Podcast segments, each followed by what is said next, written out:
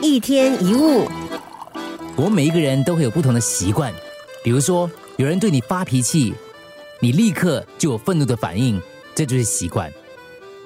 快乐也是一种习惯，不快乐也是一种习惯。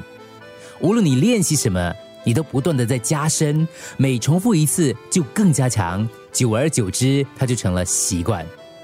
一个人如果常常练习批评，就会习惯批评、数落别人，看什么都不顺眼。常常练习抱怨，就会满腹苦水，不快乐，脸上老是挂着一张苦瓜脸。那很多人觉得心不受控制，有时本来不想做的事，却不由自主的做了。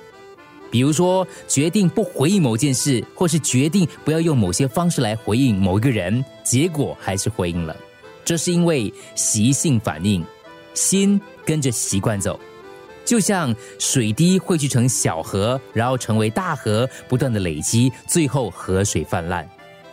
但是幸运的是，我们是可以改变河道的，一点一滴，一次一个想法，就会慢慢改变整个河流的方向。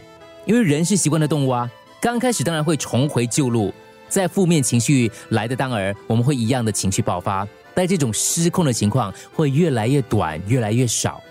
记得，习性不是天生的。我们是可以扭转的，只是看你有没有这个决心。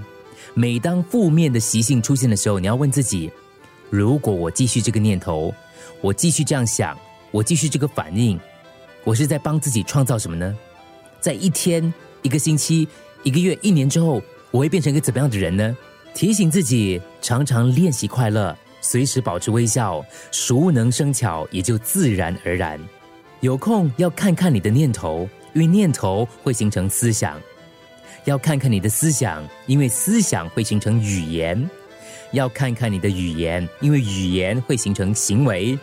当然也要看看你的行为，因为行为会形成你的命运。一天一物。